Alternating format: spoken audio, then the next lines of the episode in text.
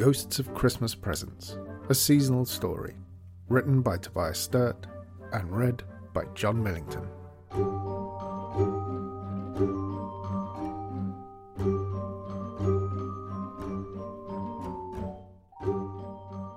Chapter 24 It is Christmas night. Of course, Christmas is really about Christmas Eve. That's the true high hallowed moment, the wonder about to happen, the glory in waiting, the splendour pending. Christmas night is when it's all done for another year. The food eaten, the presents unwrapped, the jokes told, the griefs argued, the sadnesses shared, and the loves loved. Put away the food scraps for bubble and squeak in the morning, wipe down the kitchen tops, throw the last of the paper on the embers of the fire. All done. The adventure is over. We have made it through the trials, achieved the mystery, and now we are returned. But not quite. Something has changed. We are not who we were before. We have new things given as presents, new habits appropriate to the season, perhaps a few new pounds of weight. But it is not quite yet the time to put that change into action. In a week, on New Year's Eve, we will stare ahead down the long gallery of the months and make our promises of how we shall spend them. But we can worry about our rash resolutions at five to midnight. We don't have to learn anything from our experiences, not yet. For the moment, we can just close the door against the dark and weather and events and sit that's what they're doing in the little china cottage on the mantelpiece, for instance. Bobs has his shiny china shoes up on the shiny china grate, which would be much too close to the fire if he wasn't made of china. And Mum is pouring tea for their guest, for there is a third chair drawn up in the flickering light of the fire, and in it sits a colour illustration of a young woman with spectacles. Now, really, you mustn't think anything of it, Bobs is saying. It is Christmas, the season of goodwill, and exactly the sort of time you ought to be taking in guests. In fact, you might say that you are doing us a favour, allowing us to show suitable charity, as it were, be properly seasonal, you see. It does you good to do good, I always say. No, you don't, says the little China lady. Now, now, mum, says Bobs, his cheerfulness not a little bit dented. We take in guests, don't we? Why, do you know who was sat in this very chair not a day ago? Mr. Benedict Nail himself, our landlord, as you might say, the owner not just of this cottage, but the whole mantelpiece. Oh, I know Mr. Nail, says the young woman in spectacles. He is why I am here after all. Well, he's why we're all here, isn't he? Says Bobs gleefully. We wouldn't have anything to haunt if it weren't for him, would we? I meant in the specific as well as the more general sense, says the young woman, since Mr. Nail saw fit to relocate Mr. Cardamon from the scriptorium, there has been much reorganization. Not all of it, I must admit, to my liking.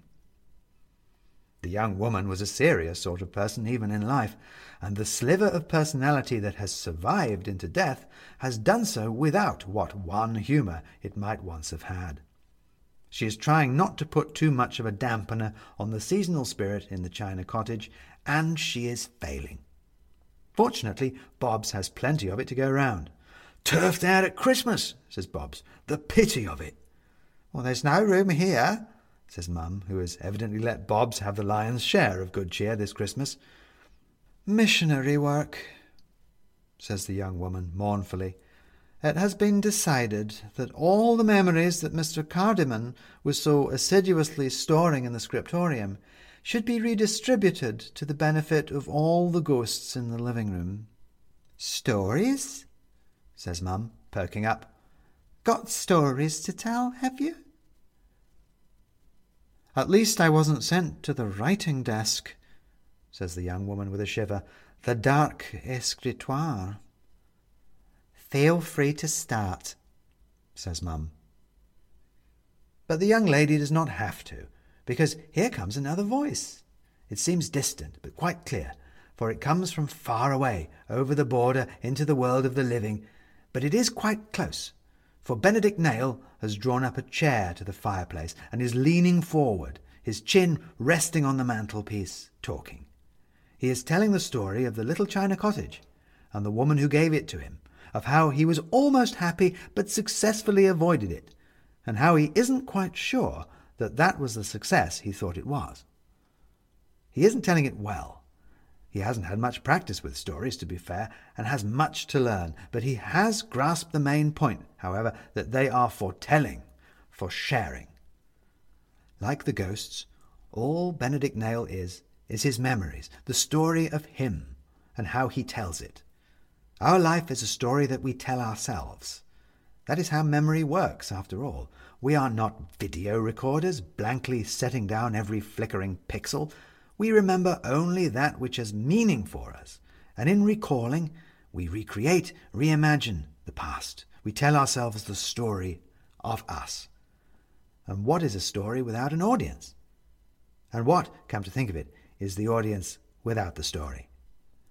This, at least, Benedict Nail knows that the ghosts that haunt his living room need to hear stories to persist, and he is discovering that he needs to tell them to live and to live to tell them. Of course, he will need practice. We can't expect him to go prancing about in his nightclothes and slinging guineas out of the window at passing urchins straight away. The spirits can work miracles in one night, but the flesh takes a little more exercise. He's going to need practice telling, and he's going to need practice living. But here we are on Christmas night, in that suspended turn of the year, where nothing happens and everything rests. His adventure is over, and he has a moment to sit with it. He can practice a little before he has to go making any big resolutions. He can start small. A small story whispered through the windows of a tiny china cottage. Small words scattered about like little presents. A thank you to the bus driver, a smile and a wave to the shopkeeper. It's not much, but it is also everything a mutual recognition. I, a human, see you, a human. Good morning. Not bad, thanks. Chilly, isn't it? All the meaningless little scraps of chit chat that Benedict Nail used to hate so much. But now he realizes that he used to hate them not because they were meaningless, but because they meant everything. They meant that he was not the imperious, self contained, undisturbed being he liked to think he was. They meant he was not alone. They meant that other people saw him. They meant that everyone was trying to rub along, muddle through, keep the world working. Meaningless phrases like, Happy Christmas. Benedict Nail used to hate that, but he suspects he rather likes it now. He might try it out on someone. Maybe they'll like it too. I mean, you do, don't you? Happy Christmas.